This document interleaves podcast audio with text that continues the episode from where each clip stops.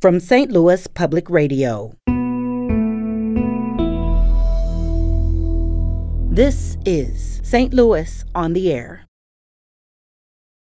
And so I used a computer model that I developed to predict the future forest cover of Madagascar.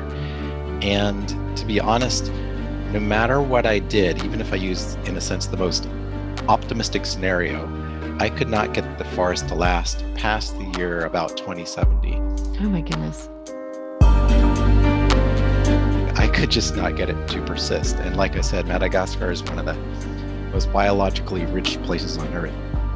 So tell me, what factors went into this model where you ended up finding this dire prediction? What were the inputs here? Uh, inputs, the model takes account of things that we know that affect deforestation. So, for example, how close a forest might be to a road that provides access, close closeness to a village, um, the amount of forest in a sense that people consume, um, and things like that. So it's various rules. It's it's a mathematical model.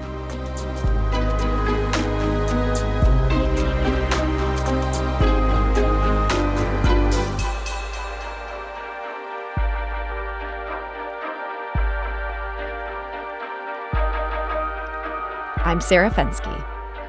Today is Earth Day, and as we celebrate our planet today, we thought we'd take a trip to Madagascar. The Missouri Botanical Garden has been working within that African island nation for more than 25 years, and its researchers are both making some dire predictions and working to make sure they can be averted. And joining us today to talk about this work are two of those researchers. Johnny Raharimampionona is a botanist and conservationist currently based in Madagascar. Johnny, welcome. Welcome. And thank you so much for asking me and inviting me for the Earth Day and speaking for you. And we're also joined today by Adam Smith. He's an ecologist for the Missouri Botanical Garden based in St. Louis. Adam, welcome. Thank you, sir. Adam, let's start with you. What makes Madagascar such a focus for the Missouri Botanical Garden? Well, I know you're not supposed to use superlatives with the word unique, but I'm going to do it. If Madagascar is in a sense, the most uniquest biological place on Earth. Hmm. Um, it's almost, in a sense, uh, like if you started uh, life on a different planet and saw what happened, that would basically be, be Madagascar. Uh, the the number of species that are there, there that are only found in Madagascar is astounding. Like 85% of all plants, about 95% of all trees, um, all the mammals except for bats, but all the mammals, those would be the lemurs, are, are found only in Madagascar. Not that you'd care, but 100% of the ticks are only found in Madagascar. it's just it's just the amount of biological diversity that's unique to that island is incredible. Hmm. And so, Johnny, you're a native Malagasy. How did you first become aware of Mobot's work? So, I first joined the Missouri Botanical Garden in Madagascar, the program in Madagascar, right after my university graduation. So I worked there as a botanist in the field, uh, collecting plants and uh, helping the researcher from Missouri uh, to put all the data in the large database called Tropicos or the uh, catalog of plant of Madagascar. So, Adam, you've been studying deforestation in Madagascar for years now, and you co authored a study um, on this subject published earlier this year. You told our producer that what you found shocked you. Tell us about what you found and, and what was so shocking. Yeah, uh, honestly, it's one of the two times in my life where I've pushed back from my computer in horror. Mm. Um, I was I was invited to help a friend assess how lemurs would be vulnerable to climate change. And I said, well, if we're looking at Madagascar, we need to look at deforestation because the two are on almost, unfortunately, synonymous. Um, and so I used a computer model that I developed to predict the future forest cover of Madagascar. And to be honest, no matter what I did, even if I used, in a sense, the most un- optimistic scenario, I could not get the forest to last past the year about 2070. Oh my goodness. And it's not that this is going to happen. That is, this is not a prediction. It's a scenario. It's based on a lot of assumptions. But regardless of what I was doing, I could just not get it to persist. And like I said, Madagascar is one of the most biologically rich places on earth. It was just, it just kind of, it was a, maybe a crystal ball of a, a travesty happening. So tell me, what factors went into this model where you ended up finding th- this dire prediction? What were the inputs here? Uh, inputs, the model takes account of things that we know that affect deforestation in other places and in Madagascar. So, for example, it accounts for um, how close a forest might be to a road that provides access, close to, closeness to a village, um, the amount of forest, in a sense, that people consume, um, and things like that. So, it's various rules. It's it's a mathematical model, and then you kind of play it forward year by year. Uh, it's like I said, it's it's predictive in a say that you know the forest might be lost here but not there, um, but it's it's I interpret it as a scenario that is it's not a, uh, a a dead in the water kind of thing. This is going to happen. Still, none, nonetheless, the results were very shocking to me. So, you started this study wanting to figure out what the impact would be on these lemurs. What mm-hmm. happens if we're looking at this level of deforestation that this model finds? What happens to the lemurs? That's an excellent question. It's, it's a question we raised at the end of our article. What would happen? What should conservation biologists do if the forest were to be nearly completely lost? And they're not saying it's going to be 100% lost, but if we look at other countries where similar levels of deforestation have happened, like in Haiti, the forest goes down to maybe one or two percent of what it was, and at that point, it's just like little stands here and there. Uh, so it's effectively not a forest anymore. And and can the lemur survive under those circumstances, other than say in a zoo? Uh, probably not. A lot of them like intact forests. So even if there's a little bit of intrusion by people in certain areas, they'll tend to avoid those areas. Uh, so a little stand here and there probably isn't going to support them for at least the long term. So, Johnny, this is your this is your country here, um, your forests, your lemurs. Hearing Adam's predictions here, what's going through your mind?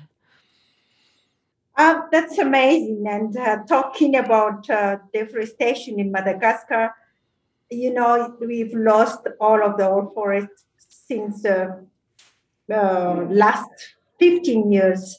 About 40% of the forest gone. So I am, I am really interested, and uh, I have a hope with uh, conserving the fragment and the remaining forests in Madagascar to conserve these uh, habitat of lemurs. Johnny, what are some of the things that are, are threatening these forests? You said you'd lost 40% um, in recent decades. What, what's taking them down? As, uh, as you know, there are the usual threats like uh, the, the wildfire, the illegal exploitation of wood, the invasive species, all of the mining exploitation and um, uh, all the uh, extraction illegally of natural resources. And the, the, most important, the most devastating are the wildfire. I'm sorry, the what? Wildfire. Okay. Yes. And so that has been a big issue, taking down these forests as well. Yeah, it's really take hundreds and hundreds of uh, forests Adam, you had told our producer one threat in particular. This was to the rosewood trees. You said they're being mm-hmm. poached. Um, what what's going on with these trees? Yeah, uh, you usually think of applying the word poach to deer or th- something like that, mm-hmm. but you can mm-hmm. poach plants too, um, meaning taking them illegally. So rosewoods are incredibly valuable trees. You I've honestly never seen one in person. Maybe you have, Johnny, but apparently, if you cut it and look at the wood, it's it's a deep red. It's a beautiful color, so it sells for a lot. You can uh, buy oh, an entire yeah. tree for like ten thousand dollars or something. Mm. So um, Madagascar is one of the lowest countries on the Human Development Index. People are literally living hand to mouth, and so you can imagine if you run across a rosewood tree, like you're going to cut it down because it it's going to significantly change your life. It's like winning the lottery. Um, but the problem with that is that it creates kind of an incentive for people to go further into the forests. And once you cut one thing down, it's easier then to continue doing other things. Um, uh, so that's an issue, and and it's illegal to to take these, and yet. Uh, you know the current president Rajoelina, uh, he's been president twice. The first time when he left office, my understanding is that inside of the presidential palace were rooms full of this rosewood. So he is mm. intimately involved in poaching um, these these uh, these very valuable and biologically valuable trees. Hmm. So, Johnny, hearing Adam describe how valuable these trees are, I can certainly understand how um, someone would be tempted to cut one down. What can we do um, to stop people from from doing this and still support them and, and make sure they have what they need so they can eat? Yeah, as you know, Malagasy people are really about 80% have a life dependent on the forest taking wood for uh, constructing the traditional houses. So we at Missouri Botanical Garden Madagascar program, we are obliged to do some compromise with the community. So we have the community-based conservation. We are working, engaging communities to be uh, the guardian of these plants, of these species. So once we arrive in the in the sites, we are negotiating and talking with people the importance of these plants. Also, we are in Madagascar involved in a big, large study of naming and doing taxonomy of these plants because the rosewood taxonomy is not yet all done. So many species still under studies, and uh, we are discovering. Such researchers in uh, the Missouri Botanical Garden are still make the discovery of new species of the uh, rosewood now. So, speaking to what Jeannie just said, the garden has about 12, I believe, um, uh, protected areas or parks, you could call them, I guess, that uh, in Madagascar. And they've been very strategically placed so that altogether they're small compared to the entire area of Madagascar, but altogether they protect about 50% of the plant diversity there. Hmm. Um, but parks or protected areas are very different from the way we conceptualize them here in the US. So here, uh, I can go to a park, I can visit it, I might be able to camp there or sleep in a lodge or something, but I can't build a house there and certainly wouldn't find a city or a village inside of a park. But in rest of the world, that's basically what most protected areas are. In fact, many uh, protected areas were placed after uh, villages and so forth were there. And um, so the garden has been working, like Johnny said, with many people in Madagascar to allow them to to value the forest in a way that doesn't necessitate them cutting it down. Hmm.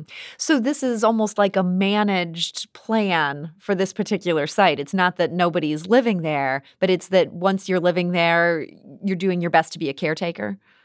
Yeah, I mean, people have been there for I don't know decades or centuries, so mm. the, the parks are relatively new in the last um, 10, 15 years or so. So there's a lot of energy that's going into trying to create these sites and, and trying to to care for them once they're set up. I mean, this sounds like a really positive thing. Do you think this could have a big impact, Johnny? Yeah, we are really happy to have to join our efforts. And for impact now, it's not not easy. It's not in 10 years, in five years that we can see the impact on conservation. But the big, big change we can understand is from the community. They are now engaged to protect their natural heritage. They say, it's our forest. We can do something for our natural heritage, for our children. So that's a big, big change for us. We're talking today to two researchers with the Missouri Botanical Garden. Jeannie Raharimampionona is a botanist and conservationist based in Madagascar, a native Malagasy. We're also joined by Adam Smith. He's an ecologist for the Missouri Botanical Garden based here in St. Louis. Adam, we started by talking about these, these dire projections you had for deforestation in Madagascar. These are based on computer models. What happens to these models if these conservation efforts really take off? Could they could they avert the crisis that you're showing in the in the computer model? I certainly hope so. Um, like I said earlier, it's I don't see these as a prediction; they're more scenario. Like if things continue the way they are, this could be the eventual result. One of the things we did put into the to the model as um, protected areas or parks, and uh, we looked at a case where we assume that deforestation happened kind of willy-nilly anywhere and then another case where it didn't happen so much in parks and and sure enough if you have very strong protection in um, parks and things like that then you don't get deforestation there. The reality is probably between the two somewhere. That is uh, people respect to the the parks to some degree but obviously they they live there and they do need to um, you know survive and and and grow crops and things like that. So the forest does get cut in those areas. I guess larger writ, the intent of these kind of models is to paint futures that we hope do not happen, mm-hmm. um, and that that inspire, uh, in a sense, or or make people panic, maybe, uh, depending on how you see it, to to, um, to work harder and smarter and uh, to work in creative ways. That's a uh, others at the garden and I try to do. So, we've been talking a lot about Madagascar, but as we're thinking about Earth Day today, um, Adam, I know you've also estimated the climate change vulnerability of threatened plant species a lot closer to home. Uh, you've mm-hmm. looked in the North American Central Highlands, that includes the Ozarks um, and some areas around that. What kind of threats are facing these regions that are so much closer to us here in Missouri? Uh, well, climate change, like you said, but even if we didn't have any climate change, anthropogenic climate change, a lot of plants and a lot of animals would be already endangered. Mm-hmm. Um, world over, the biggest threat right now is broadly writ land use and land change, which includes deforestation, but it's also development and roads and dams and things like that. Um, we did an analysis with a bunch of UMSL students a couple years ago, and interestingly, in the United States, the number one most frequent threat to rare plants was actually uh, outdoor recreation. Hmm. And it's not, I'm not saying that's the worst threat. Like being plowed over is probably worse than being hiked over. But in terms of just number of plants being affected by whatever activity, it was uh, uh, usually off-road vehicles like motorbikes and four four-wheel um, four wheelers and things like that, but also so-called nature lovers like myself like hikers uh, climbers mountain bikers and things like that things that you don't expect to have a huge impact is just kind of people going basically off trail um, and inadvertently uh, trampling over plants. Hmm. Do you think sometimes it's it's so easy to be, um, you know, think about the sky that's falling and look at the projection thirty years down the road and just completely not think about the choice we're making this weekend that can have an yeah. impact. exactly so these uh, the studies that you've been doing on things closer to home and and the threats that we're facing here in this area, uh, do you think people are paying enough attention to those? That's a good question. Uh, in one way, yes, in one way, no. There's there's an incredible amount of growing concern for the environment, and I've seen that over my short professional lifespan of you know 10 years or something like that. I've been doing this. Um, and on the other hand, we've got far, far, far more endangered species than there are actually on the endangered species list. That is, species that ought to be on the list. Mm-hmm. Uh, and and honestly, that the length of that list that should be uh, just keeps growing. Hmm. Well, so that I mean, so much of what we've talked about today is is fairly depressing. How do you remain yeah. hopeful in the midst of of uh, you know just so many potential problems, so many lost species and habitats? You know, that's a critical question. I've um, talked with a number of people in conservation who are depressed, honestly, and some of them are seeking professional help, and we should. Um, personally, the way I try to approach it is I would conceptualize it as trying to be a good doctor. And let me explain that by saying that there are kind of two kinds of bad doctors. Um, imagine you're in an emergency room, you know, you're a lot of pain, maybe there's blood, you're injured or something the one bad doctor comes in and says, "Oh my gosh, oh I can't take it. That looks horrible." Like you don't want that doctor. That that doctor's too sensitized to the situation. Mm-hmm. Um, on the other hand, you don't want a doctor who comes in is just kind of bored, just kind of going through the motions, doesn't care if what they're doing hurts you or not. You know, they're just doing their job. You don't want that doctor because they are too desensitized. So somewhere between them, I wouldn't call it a happy medium, but there is a medium. And personally, that's what I try to strive for. I'm not saying that I'm always there. Like I said, looking at the results of my model's projections for the rainforest of Madagascar, I kind of pushed back from my desk in horror. And I think that's a incredibly appropriate response to what I saw. Um, but at the end of the day, I, I, had to go home and function like a human being. Uh, you know, we can't shut down because of the needs of the planet overwhelming us. Hmm. Johnny, I'd love to hear your thoughts on this. I mean, we're talking about um, so many things that affect your um, native land. And, you know, as Adam started off this conversation by saying it's such a special place. And yet now it's it's in some danger. What gives you hope for Madagascar? I really believe there is hope because first, if uh, protected areas are only 1 million hectare during the last uh, 10 years, 15 years, we have now a total of 7 million hectares. Of course, I understand. That's a big and huge areas protected legally.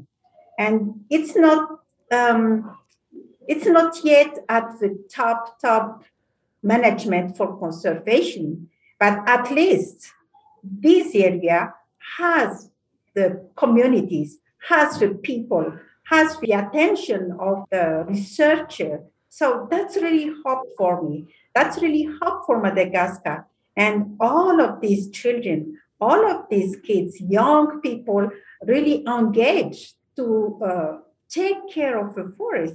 That's amazing. That's amazing. Because when I was at university, we are few of us are only working on taxonomy, on research, on plant. But now, I think that there are hundreds of uh, students at university really love to learn plants, love to do all the taxonomy, and care about forests, care about all our natural heritage. So that's hope for me.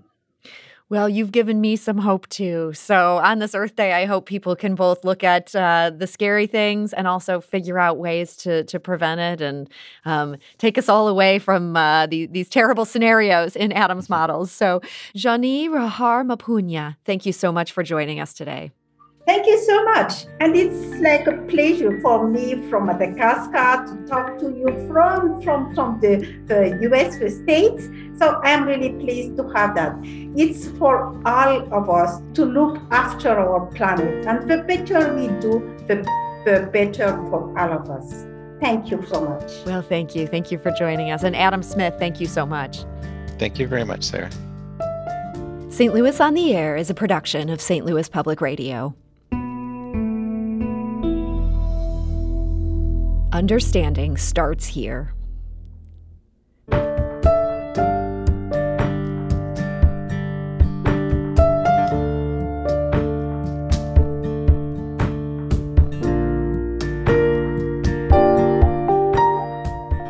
Find yourself regularly listening to episodes of St. Louis on the Air?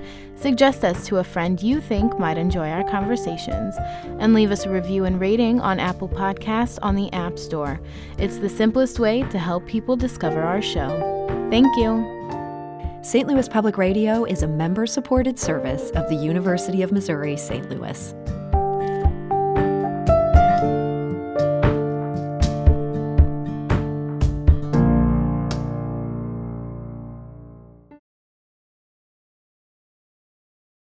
Support comes from the Missouri Forest Products Association.